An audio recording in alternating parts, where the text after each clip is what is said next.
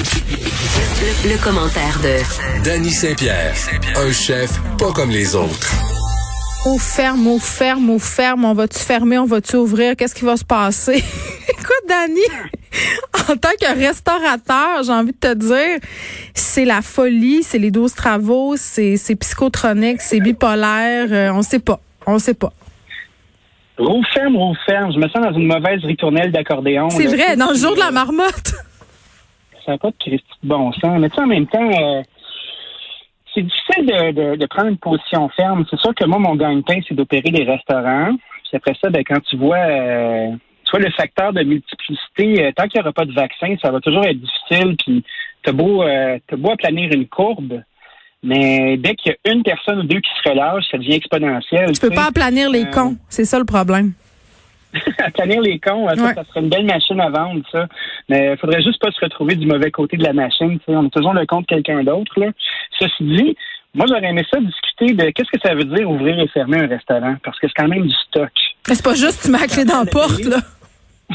non! Bye bye! un resto, là, euh, puis tu sens que qu'il va y avoir un lockdown, là, comme ce qui s'en vient, ben pour opérer un restaurant, là, tu vas pas faire tes courses à tous les matins avec ton sac de jute à ramasser les beaux produits dans les étals du marché pour accueillir euh, euh, les gens qui veulent bien partager ta table, tu comprends? Euh, OK, la vie, c'est pas un épisode de Curieux Bégin. non, tu pars pas avec ta mobilette euh, puis ta baguette en dessous du bras pour aller ramasser deux, trois bouts de fromage puis ravir tes convives, tu sais. Ça te prend de l'inventaire. Fait quand tu te fais annoncer que ça va fermer bientôt, ben il faut que tu écoules ton stock. Puis tu sais, écouler son stock, c'est quand même difficile. Puis les bons restaurants, ben, ils se ramassent pas avec un des montagnes de stock congelé, là, mais tu as des chambres froides, c'est des milliers de dollars, puis ça, c'est une grosse, grosse, grosse pression.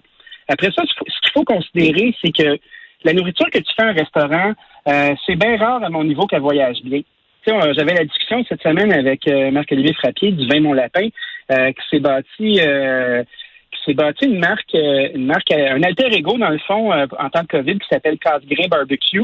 Puis on discutait de ça à l'addition, mon petit podcast que j'ai ici à Cube sur le fait que ben, la belle nourriture que tu as à l'assiette, dressée par un paquet de personnes, dans une boîte de carton ou dans ce styrofoam, ça fait pas une belle job rendue à la maison. Fait que pour les gens qui ne sont pas encore réinventés ou qui n'ont pas fait le virage numérique, ben, ça, dans le trouble. Ça, ben, c'est assez inquiétant. C'est pour ça que les, les restaurateurs ruent dans les brancards en ce moment. C'est cette, euh, Mais il y a des restaurateurs aussi, euh, puis je pense à Antonin Mousseau, là, du Mousseau, du petit Mousseau, qui offre des menus fixes justement pour gérer leur stock en ce moment parce que c'est trop difficile de prévoir ce qui va se passer parce qu'on n'a pas l'argent pour jeter des affaires. Tu sais, là, on n'aime pas l'utiliser le mot réinventer, là, mais il y en a une coupe euh, qui l'ont fait avec brio, là. Sauf qu'à un moment donné, euh, il y a une limite à se réinventer. Il y a une limite au, take-out aussi, puis pas juste à cause de ce qu'il y a dans la boîte en carton. Quand tu payes ce prix-là, parce puis moi j'aime euh, vin mon lapin d'amour. Là, j'adore ça. Je trouve qu'ils font des belles choses. Sauf que euh, ce type de t là, à un moment donné, c'est cher. Tu sais, les gens vont se tanner. Les, tu sais, il y a une limite aussi à ça. Là. Tout à fait. Quand tu vas dans un resto, tu vas vivre une expérience. C'est bien difficile de mettre ça dans une petite boîte, cette expérience-là. Fait qu'il y a des gens qui sont astucieux et qui ont trouvé d'autres façons, qui ont pilé sur leur orgueil de chef. Euh, je voudrais d'aller l'écouter, c'est quand même un bon entretien. On a eu beaucoup Oui, parce que tu passes, euh, tu passes de faire des salades euh, au foie gras, à la laitue rose, à du poulet barbecue, là. C'était pas ça son rêve, sûrement. Un, un invalide pas l'autre. Il y a une façon décente de gagner sa vie. Puis tu sais, pour eux, ben, c'est de prendre des produits de qualité, puis de prendre la même rigueur qui applique pour faire la fameuse laitue rose avec les copeaux de foie gras, puis de la, de la mettre dans un poulet de rôtisserie ou un poulet frit au levain qui est de grande qualité. Moi, j'aimerais ça vous discuter avec vous aussi de la réaction en chaîne qui attend euh, l'économie de l'alimentation en tant que telle. Non, mais attends, la PCU aussi, là, qu'est-ce qui va se passer? Là, ça, ça, ça s'en vient, là, aujourd'hui, ça devient comme une espèce de programme d'assurance chômage. Ça va-tu nous péter d'en face? Ben, moi, je pense que oui. Tu sais, euh, d'être là puis d'avoir des gens qui sont sur le radar en attendant que l'industrie reprenne, ça fait ça fait une démobilisation dans notre industrie ça fait qu'il y a de la compétence qui se perd, il y a des gens qui se trouvent d'autres jobs, il y a déjà une grande compétitivité dans le marché. Mm-hmm. Fait que pour cette, cette terre d'industrie-là qui est l'alimentation, ben, c'est sûr que ça nous met toujours en danger parce que c'est une industrie qui est excessivement jeune. C'est rare qu'on vieillit déjà dans, dans cette business-là. quand tu viens amincir les rangs encore une autre fois, surtout en salle à manger, puis euh, on se retrouve de plus en plus avec des restaurants qui apprennent à travailler sans serveur. Fait que ces jobs-là qui sont souvent un rempart économique bien important pour des gens qui vont à l'université.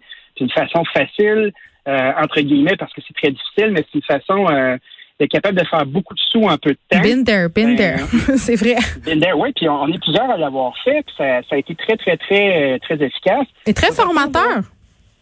Mais hein, si tu survis en restauration, il n'y a pas grand job qui vont te faire peur par la suite. C'est vrai. Il y a même de service à la clientèle. Tu sais, quand tu t'es mis à, à dealer avec 4-5 gauchos là, qui veulent pas écouter ou euh, d'avoir euh, du monde vraiment pincé tu vois? ta mère parce que tu as trop pu leur Ben oui, gars, Fred, Fred, le recherchiste de l'émission, a travaillé en restauration lui aussi, puis maintenant, à cause de ça, il peut m'endurer. Ah oui, mais tu vois, mais Fred, il est vraiment cynique aussi. On voit qu'il a développé des C'est vrai. Ça, j'aime vraiment Fred pour ça.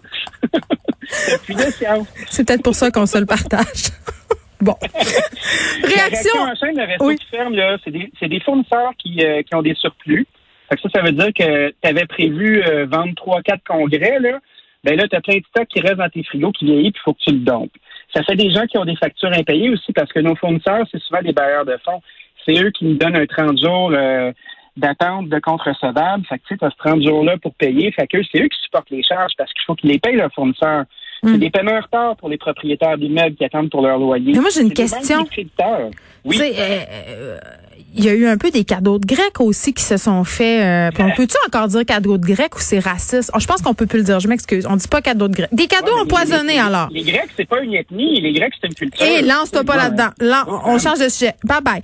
OK. Les cadeaux empoisonnés, donc, euh, on a donné, on a octroyé des prêts. Il y a plusieurs restaurateurs qui se sont revendiqués de ces prêts-là. Il va falloir les rembourser. Les, les loyers, ils ont pas été annulés, là. Ils ont été repoussés. Tu sais, tout ça, là, Ben, eu- c'est là, là. C'est là, c'est dans notre face. Il y a eu des crédits qui ont été accordés euh, euh, aux locataires pour aider les propriétaires d'immeubles. Fait que la façon dont c'était divisé, ben, c'est que 75% de ton loyer commercial est épongé, 25% par ton propriétaire d'immeuble s'il accepte de se soumettre à l'exercice. S'il accepte. La perte. Ça, c'est comme une grosse clé. Puis après ça, ben, tu as 50% qui arrive d'un organisme fédéral qui était bien aidant. Puis je vous dirais que moi, j'en ai profité, puis j'étais assez content. Puis après ça, ben, le, le 40 000 le fameux 40 000 là, qui a été versé, puis Ouais. si tu rembourses en deux ans, il y a 10 000 qui t'est donné. Là. Il y a un paquet de monde qui en ont profité, parce que c'est un prêt de liquidité, puis c'était pas fait pour rembourser tes prêts. Puis là, ben, si tu l'as passé de faveur, puis tu as joué à la cigale cet été, là, ben, tu sais, la, la fourmi va être en beau joie le vert, parce que cet argent-là, c'est qui? Ben, c'est nous.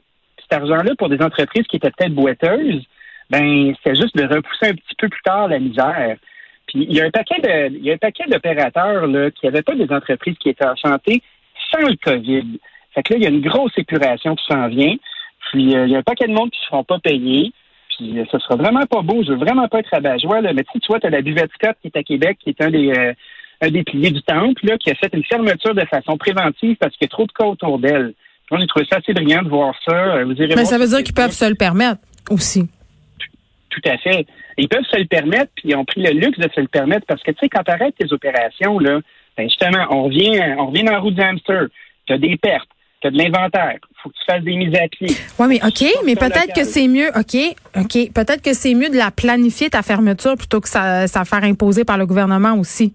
Tu sais, là, eux autres, ils ont décidé de faire une fermeture préventive, donc ils peuvent gérer les stocks, ils peuvent écouler leurs affaires. Il y a plusieurs restaurateurs euh, qui, lors du premier confinement, ont continué à rouler une semaine justement pour vider leur frigidaire. Tu sais, à un moment donné, ce sont des rois de la planification.